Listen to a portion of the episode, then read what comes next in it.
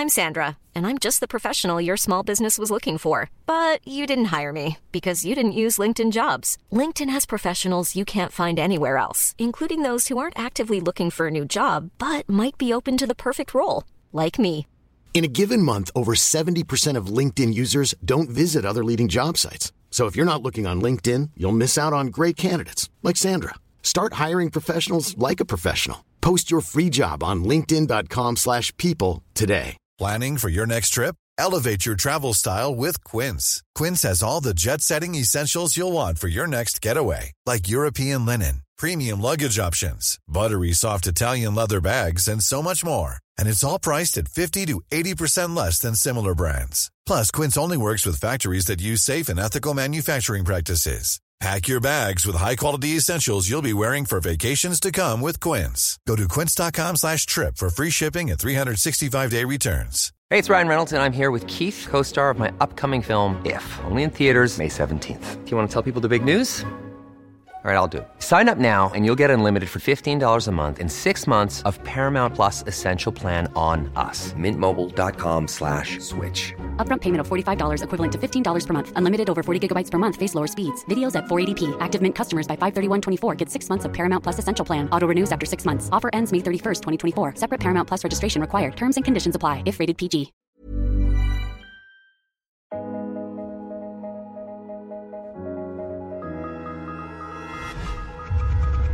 When a beautiful teen is brutally murdered. The gut reaction was, quite honestly, horrendous. The tiny Wisconsin town of Wausau is gripped with fear. People were concerned do I have to fear that someone's going to break into my house and kill me? The first question on everyone's mind If the motive was money, why wasn't the money taken? The suspect's stories leave detectives bewildered. This Is just a, a ploy to mask what was really going on? Until they find a telltale clue. This is going to put a nail in somebody's coffin. How well do you know your neighbors? What lies behind the white picket fences?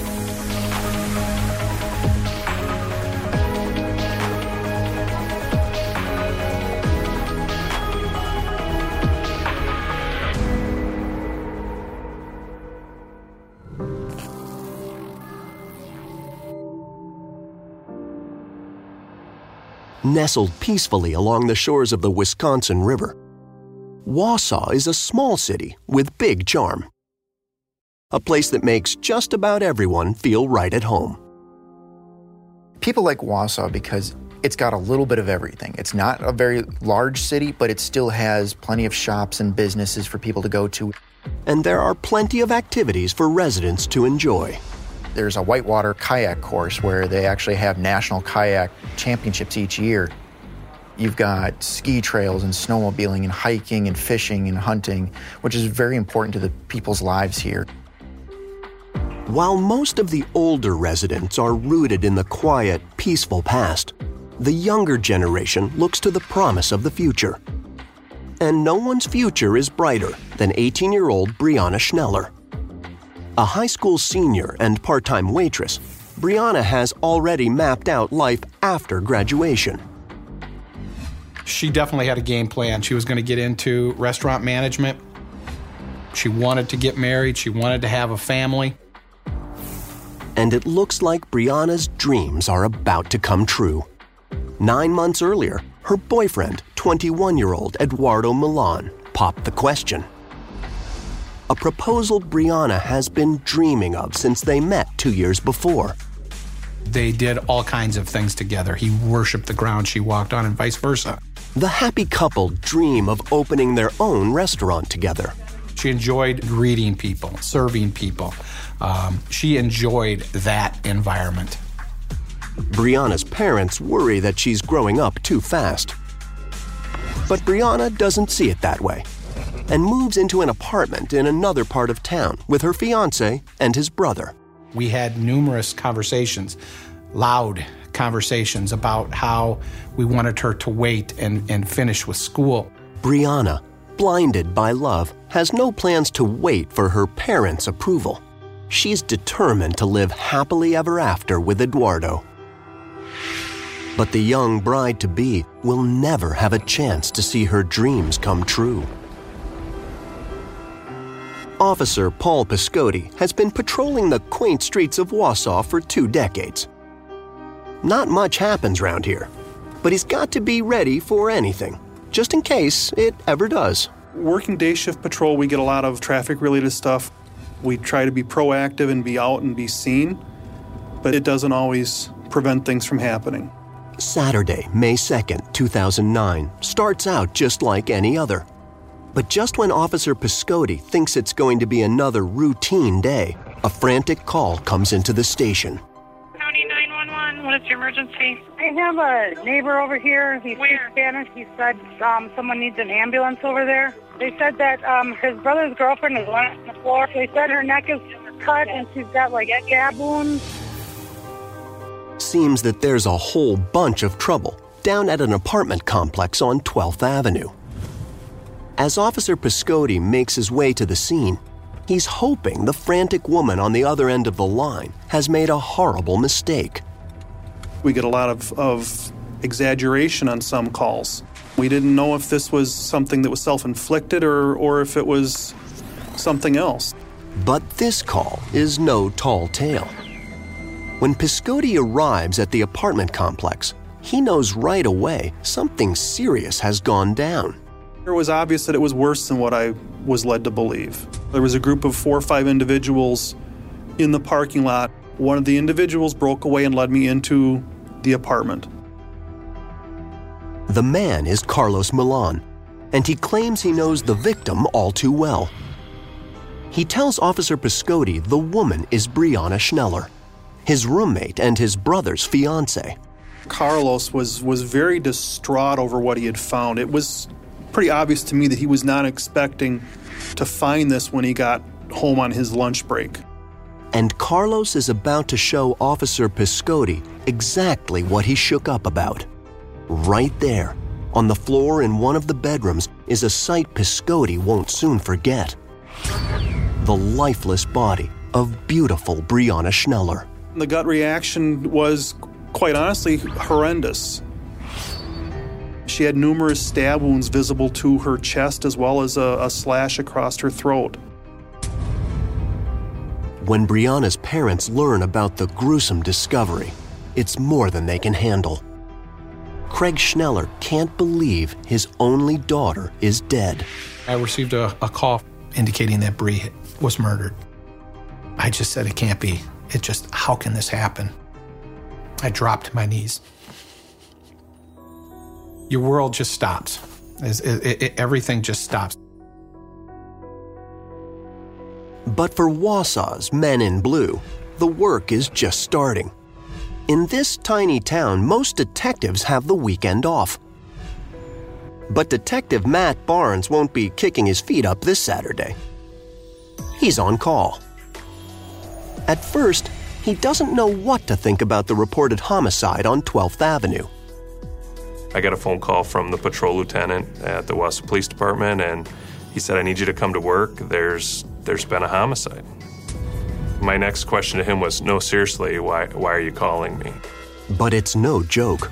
The first murder investigation in five months has quickly become the top priority at the Wausau Police Department. Good thing hard-working detective Cord Buckner is available to pitch in.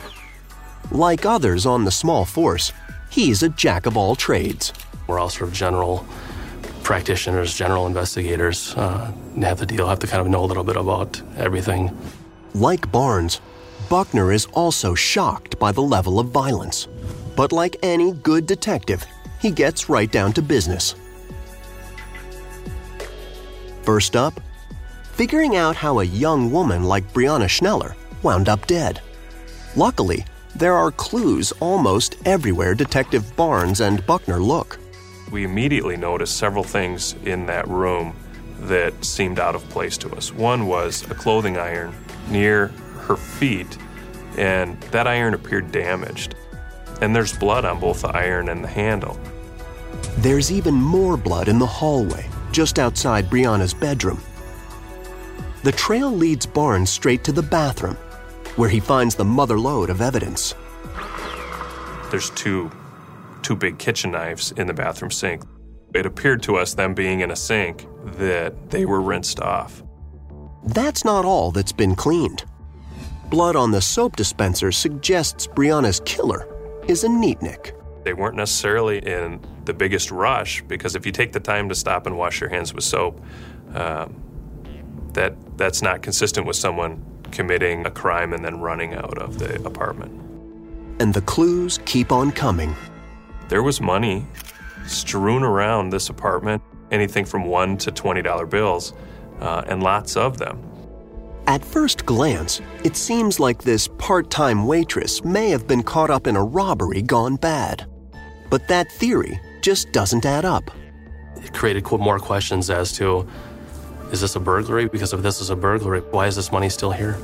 Leaving police to wonder if the cash has anything to do with Breanna's murder at all. Without signs of forced entry, uh, one of the first things we think of is this may be somebody that she knew, that Breanna knew. But who wanted Breanna dead and why? A pair of suspects quickly come to mind. We have Breanna and we have the two people she's living with. Start there and start working out. Detective Barnes once again talks to Breanna's roommate, Carlos. The younger brother was clearly upset, emotional, and and traumatized by the scene that he discovered.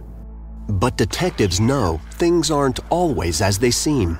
Police want to question Carlos and his brother, Breanna's fiance. According to Carlos, his brother's just learned the heartbreaking news and is on his way home from work. Detectives are itching to talk in detail with the two of them, but they'll just have to wait. Our hope was someone had to have seen something or heard something that can help us. Someone did hear something. The neighbors who live right above Breanna's apartment. They said they heard what sounded like uh, an argument with screaming and yelling and some banging around in the later morning hours. Could detectives have found a motive for Breanna's murder? Perhaps she was fighting with her fiance or his brother. Or maybe, just maybe, they were fighting over her. Was Breanna the object of both men's affections? That becomes one of the questions we have to ultimately answer.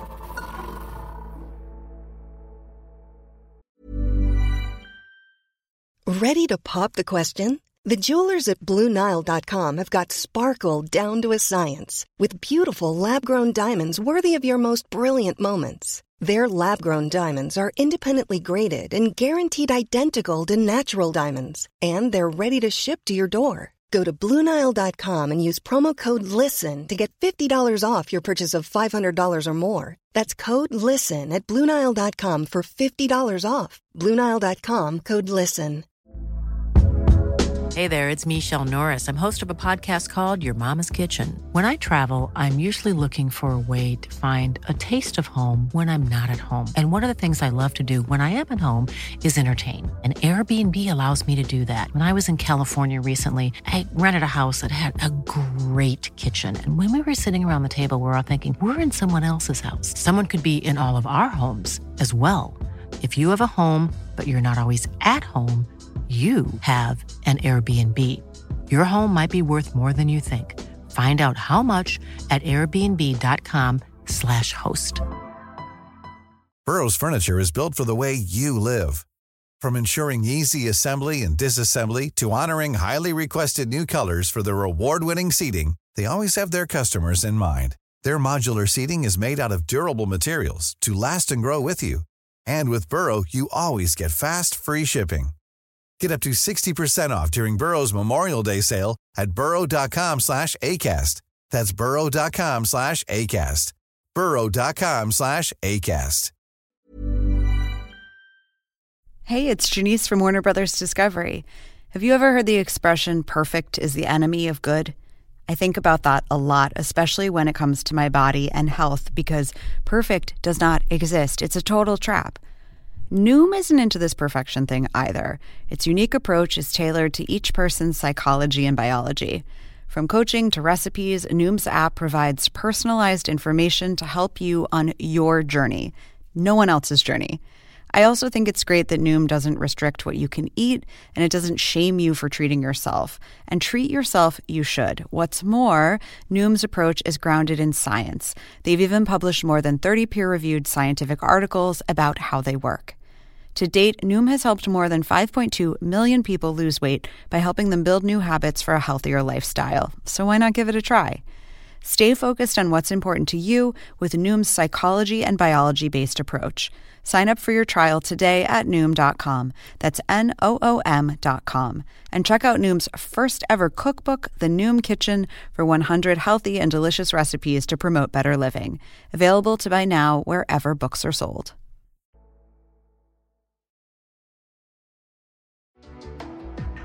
In a tiny town like Wausau, everybody knows everybody else's business. So it's no surprise that by the end of the day, folks have already heard about Breanna Schneller's murder. Breanna Schneller had the, the girl next door look. That's what shocked and horrified people so much about her death. They could see her and say, that could have been my daughter. Jeff Stark of the Wausau Daily Herald has his finger on the community's pulse. He's been covering the town's top news stories for five years now, and this story, more than any other, has folks shaking in their boots.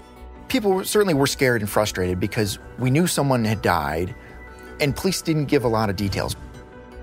And no one's more stunned than Breanna's parents. And for her dad, Craig, the loss is especially painful you go through a phase of, I should have been there.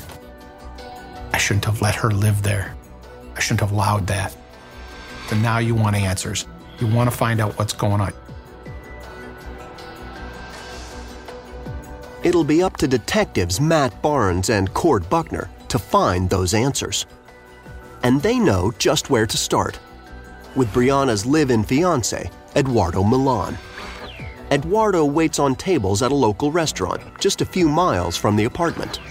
Breanna and her fiance knew each other through the restaurant that Breanna and her mother worked at. When detectives bring Breanna's fiance in for questioning, he appears dazed and confused. Eduardo's not really fully comprehending maybe what had happened and maybe not fully accepting what had happened. But Eduardo swears he didn't have anything to do with the murder. He denies that the two fought that morning. He insists he and Breanna were as happy as can be. Everything that we heard from Breanna's family was it was a very healthy, positive relationship. We didn't hear reports of domestic type violence. But police aren't so sure. Perhaps there's something in Eduardo's past they aren't aware of? No such luck. Eduardo's clean as a whistle. Even though he's got nothing on his record, any detective worth his salt knows that doesn't mean he didn't do it.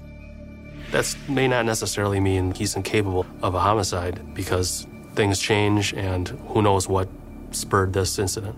While one set of investigators keep an eye on Eduardo, Detective Barnes has his sights set on the coroner's report. Surely there's something in it that can lead him to Breanna's killer. According to the coroner, whoever that someone is attacked Breanna not long before she was found. She dies sometime between 10 o'clock and 1 o'clock.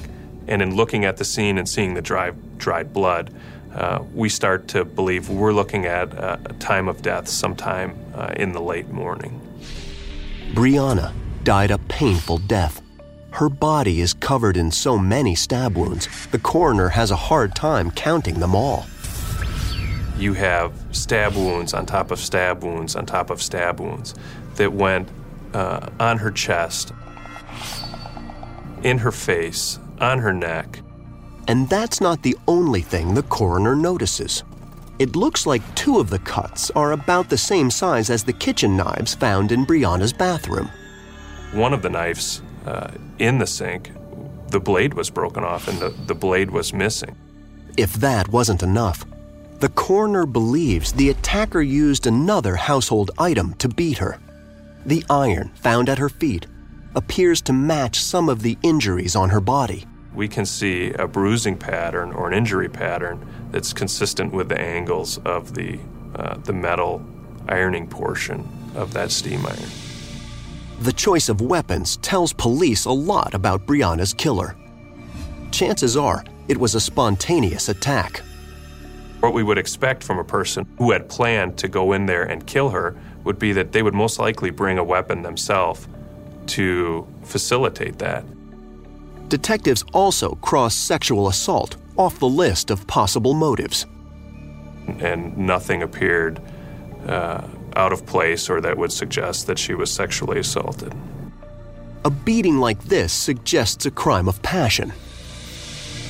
With injuries that brutal, there's the, always a possibility that somebody close to her was responsible. Someone so close, they felt the need to cover her face with towels after the murder. It tells me that whoever did this potentially, you know, couldn't handle looking at what they did. And that leads detectives right back to where they started with Breanna's fiance, Eduardo. Eduardo claims he last saw Breanna that morning, and everything was fine. He had spent some time with Breanna in the room, talking, uh, some flirting, just some normal banter between a couple before he had to go to work. Eduardo claims he left for the restaurant a little after 10 and stayed until well after the lunch rush ended at 1:30. Detective Buckner knows that if Eduardo's telling the truth, that means he probably wasn't near the house when his brother found Breanna. As interested as police are in Breanna's fiance, they know they wouldn't be doing their job if they didn't also focus on his brother, Carlos. Some of the things that made Eduardo a good suspect were also some of the things that made Carlos a good suspect, which is the close living quarters, the relationship with Breanna. After all, Carlos is not only the person who found Breanna's body, he's also the last one who was in the apartment with her that morning. Both those positions to put you on a list of individuals that would have had uh, the opportunity to commit that crime. Carlos tells detectives he was running late that day and left the apartment a good 10 minutes after his brother went out the door. And when detectives hear what he has to say next, they are even more suspicious of Carlos. It turns out he was supposed to work until 3 p.m., but out of the blue, Eduardo asked to switch breaks. Carlos's break was scheduled for later that afternoon. However, Carlos indicates that he felt terrible and hungover and really wanted to go home and take a nap. So Carlos does just that. Instead of staying until 3 that afternoon, he heads home early, giving him plenty of time to get into trouble. The last minute shift switch instantly rubs detectives the wrong way. The more changes to any normal routine uh, that occur surrounding a crime like this, the more it, it creates the question whether a person is involved or not. Detective Barnes begins to wonder exactly what Carlos is up to. And when they find out why Carlos wasn't feeling so hot at work that day, they know they're onto something. The preceding night, Carlos was out with friends from, uh, from work uh, at partying and going to some bars. And it turns out drinking wasn't all they were doing. The large wads of cash found in Carlos's bedroom now look even more suspicious. But he insists the cash is simply tip money from work. Breanna's future brother in law had a peculiar way of, of storing his money. But just when one theory doesn't pay off, another starts to look promising. In the situations where you know people living together, there's a potential that there is a jealousy involved between people that could be uh, a reason for why this happened. After all, it wouldn't be the first time a love triangle ended in tragedy. We looked at did Carlos want to have a relationship with Breanna? Was Carlos jealous of his brother's relationship with Breanna? Was Breanna cheating on her fiance? Detectives need to find out what was really going on behind closed doors, and fast.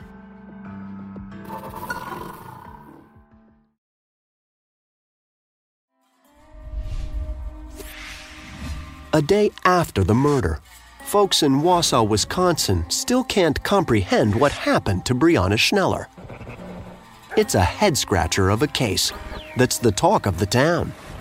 As the news spreads, obviously, that fear and apprehension is also going to spread. I mean, there's a killer on the loose, and we don't have answers yet. There are so many rumors floating around, folks in Wausau don't know what to believe. But chances are, something fishy was going down at that apartment on 12th Avenue. A 18 year old girl living with her older fiance, and her fiance's brother's also living with them, and one of them ends up dead? Hmm, what's going on here? And that's exactly what police are trying to figure out. The first person you're going to look at are the loved ones and the people that live with her and try and either rule them in or rule them out. And as detectives look closer at Carlos Milan, his brother, Breanna's fiance, Eduardo, moves down a notch on the list.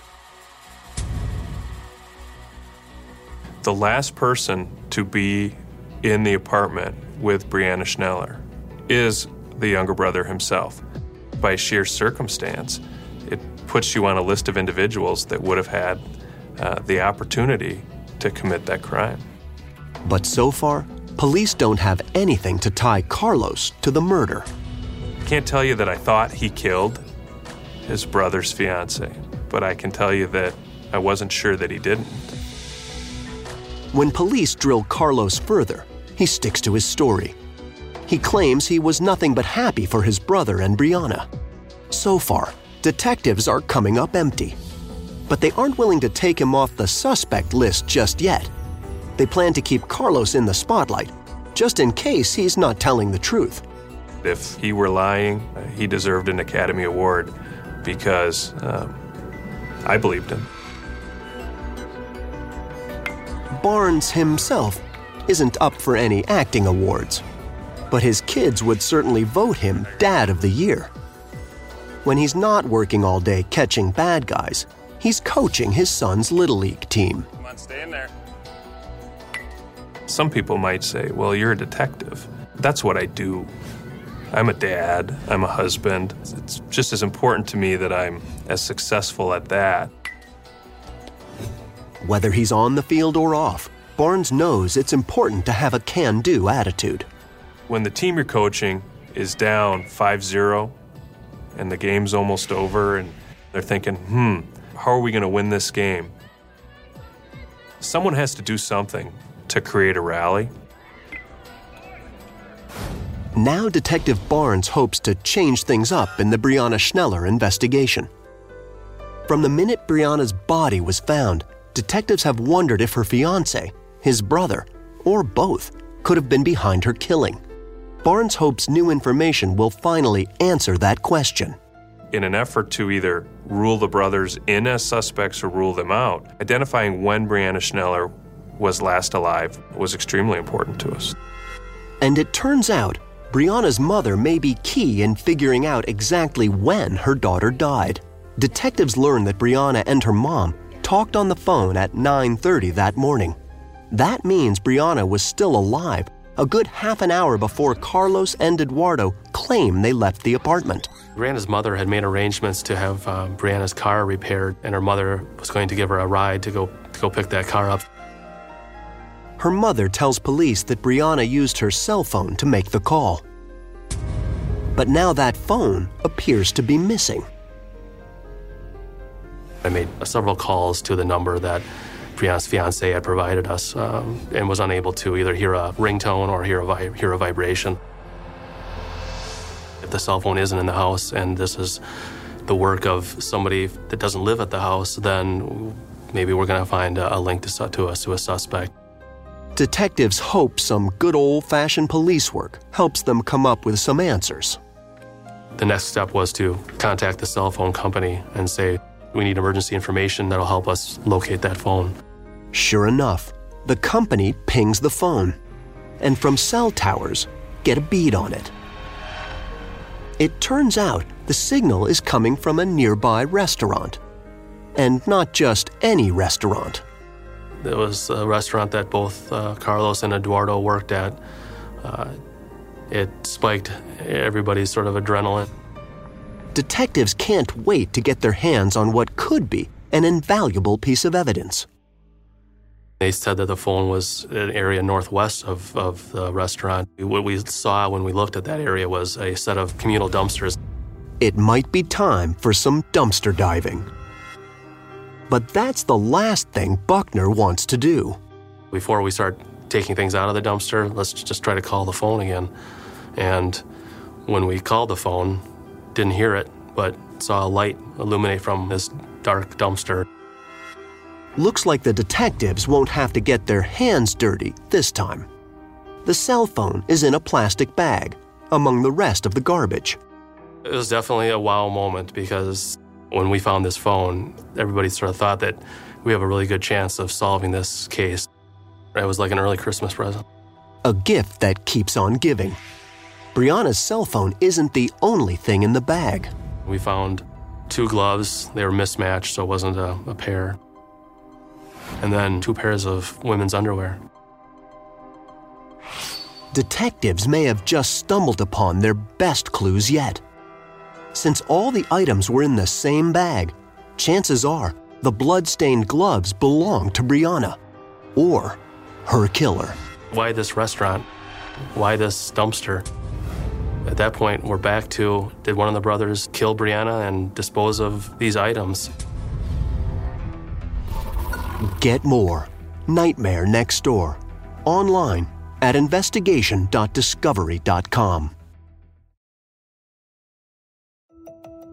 As news of Breanna Schneller's brutal murder winds its way through Wausau, the townfolk immediately start whispering about possible suspects.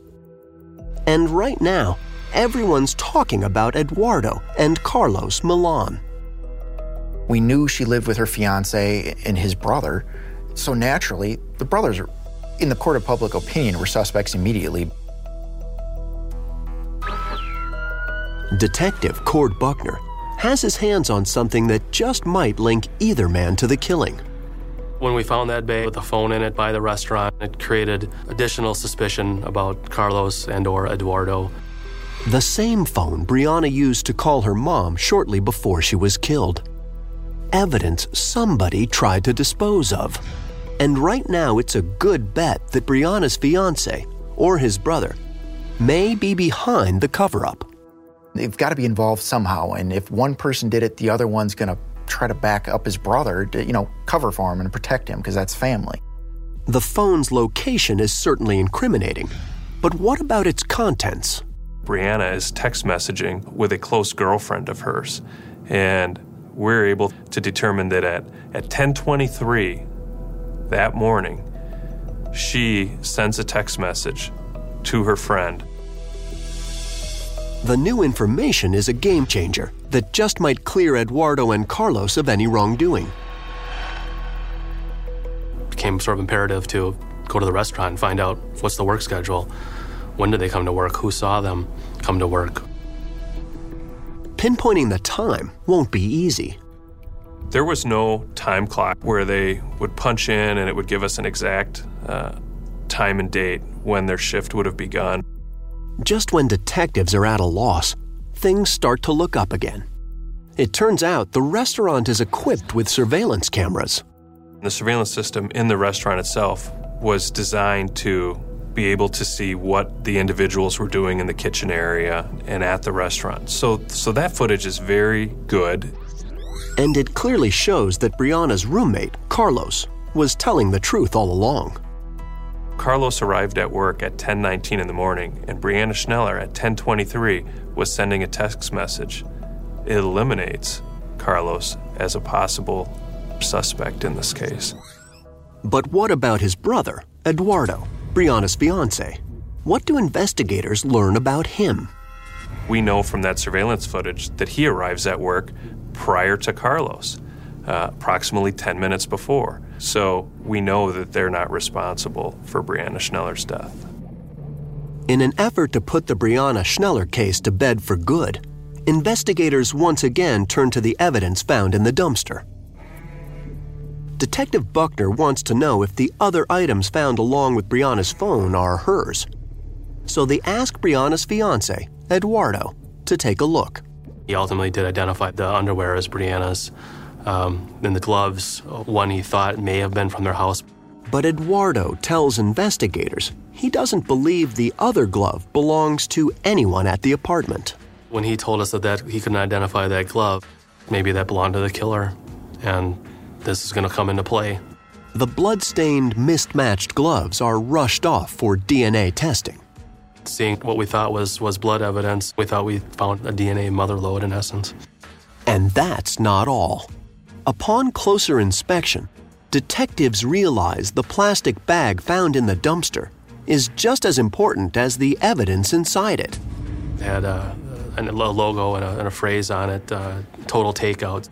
That bag actually turned out to be the, uh, the same type of bag that the restaurant uh, uses, the restaurant where Carlos and Eduardo uh, both work.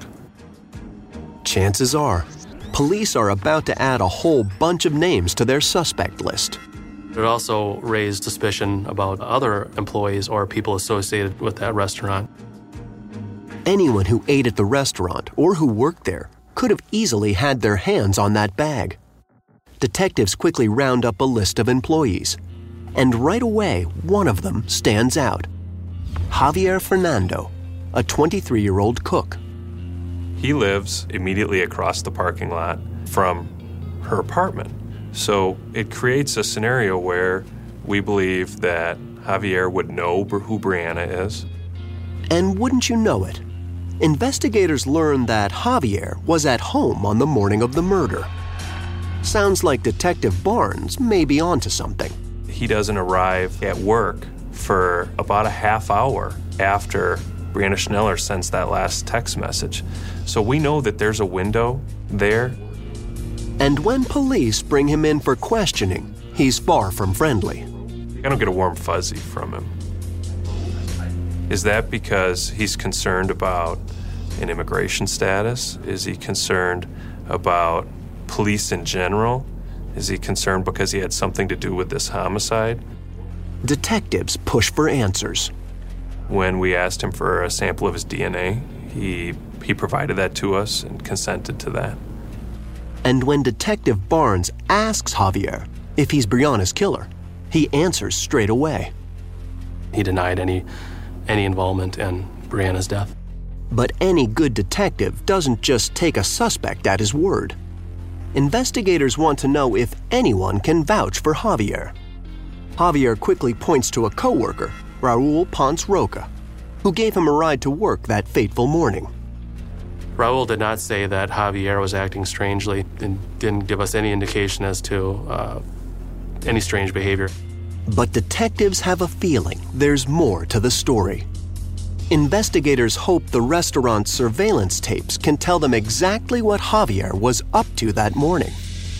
The surveillance system was designed to be able to see what the individuals were doing in the kitchen area and, and at the restaurant. It turns out that Javier arrived at work just before 11. But did Javier make a pit stop at the restaurant dumpster before his shift? The restaurant doesn't have a security camera in the alley. Good thing. Surrounding businesses do. So far, so good. But did the cameras happen to catch Javier disposing of Breanna's phone? He's looking good for this. We we think uh, you know he has he has potential.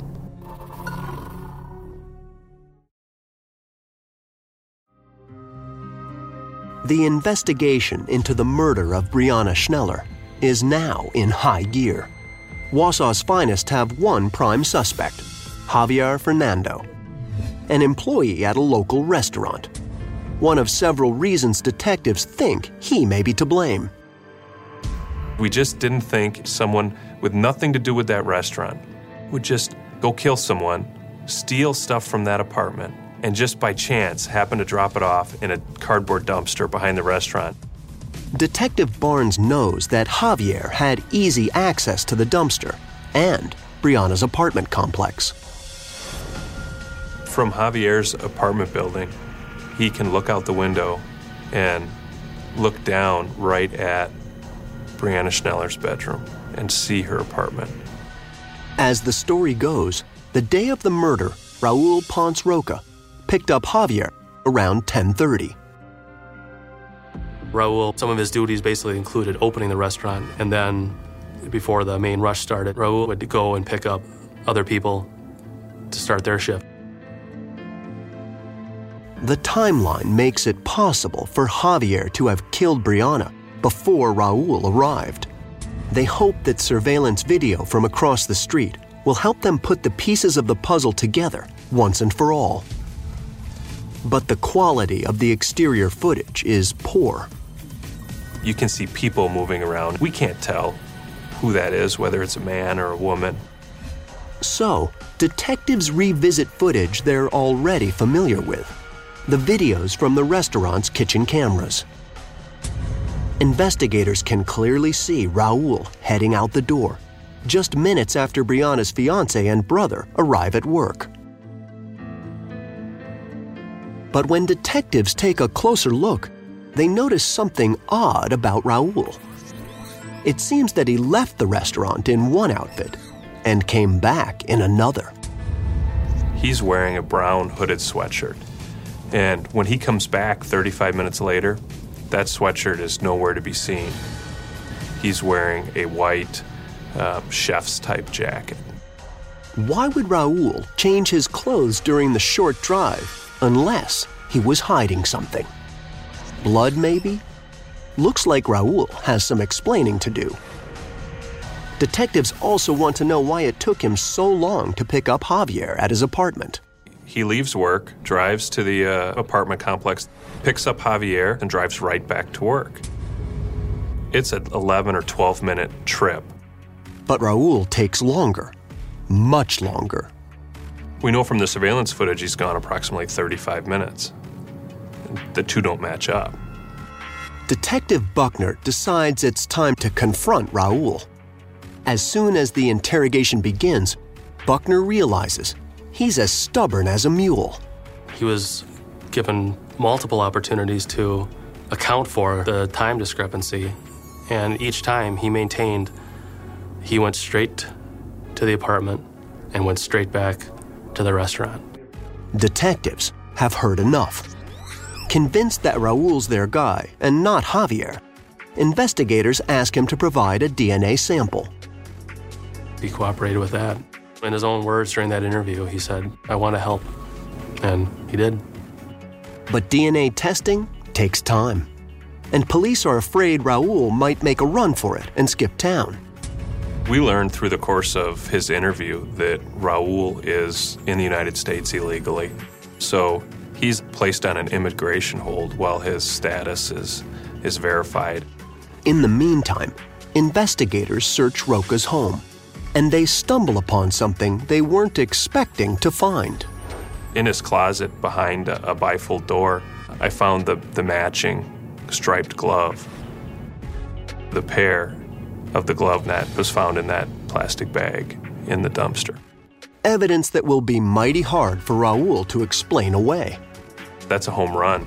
We've got the momentum in this case, and we believe we've identified who the killer is. Detectives finally have Raul backed into a corner. And when the DNA test results come in, they know he has no way out. Roca's DNA is found on the glove and the plastic bag in the dumpster. His profile is also found under Breanna's fingernails. That was a point where we thought that with everything else that we have and now this, it seals the deal. Detectives know Raul killed Breanna, but they still aren't sure why he did it. Then, during the search of his apartment, detectives find yet another clue that sheds some insight on a possible motive. Under Raul's bed, we find pornographic material, several other pairs of women's underwear. One theory at that point in time is that he likes to collect women's underwear. Deputy District Attorney Theresa Wetzsteon thinks that theory fits the facts of the crime. It certainly explains the two pairs of Breanna's panties investigators found in the dumpster. They were important enough for him to take after a brutal murder, and he kept them till he had to dispose of them in the dumpster. It looks like the walls have finally closed in on Raul. On January 13, 2011, Roca is found guilty of first degree murder and sentenced to life in prison without parole. But there's no real joy for prosecutor Theresa Wetzsteon. It was such a just terrible experience for everyone involved to have this young girl's life taken way too soon that there's just relief that the person who did this is now going to be in custody. While Roca never confessed, police have a good idea of how Breanna died. Minutes after Breanna's fiance and his brother arrived at work, Roca left out the back door of the restaurant to pick up Javier. When he arrives at the apartment complex, he notices Breanna's car isn't there. He jumps at the chance to add to his panty collection. The apartment's doors were such that it was very easy to manipulate the lock with a credit card or some other slim device.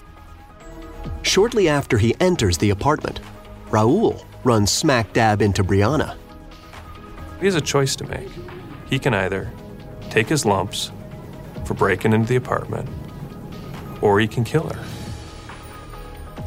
And Raul chose to kill her. Raul grabs the closest weapon he can find a steam iron. He does an immediate brute force attack on her with that iron, knocks her out, knocks her down. He then finishes the job with a couple of knives from the kitchen. And at some point, I think he enjoyed that. Otherwise, I have no explanation for the number of, of stabs to her. On his way out, Raul grabs her phone and several pairs of underwear, and the pair of mismatched gloves. Raul then returns to work as if nothing ever happened. For Breanna's dad, Craig, there's no going back. There's a void in his life and in his heart. I think anytime you are faced with the loss of a loved one, the loss of a child, you start to uh, look at things differently. Uh, the things that were once important in your life no longer have the same meaning. Craig works hard to give meaning to his daughter's life, setting up a memorial foundation and scholarship in Breanna's name. I don't want people to, to remember that she's the girl who was murdered in Wausau, Wisconsin. I want them to remember her for the, for the girl who always had a smile on her face and was always happy and was always there to, to lend a hand. And in Wausau, things have pretty much returned to normal. But those close to the case remain haunted by the death of an innocent 18 year old girl.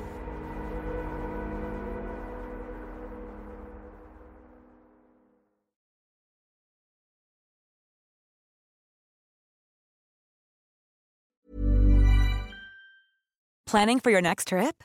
Elevate your travel style with Quince. Quince has all the jet setting essentials you'll want for your next getaway, like European linen, premium luggage options, buttery soft Italian leather bags, and so much more. And is all priced at 50 to 80% less than similar brands. Plus, Quince only works with factories that use safe and ethical manufacturing practices.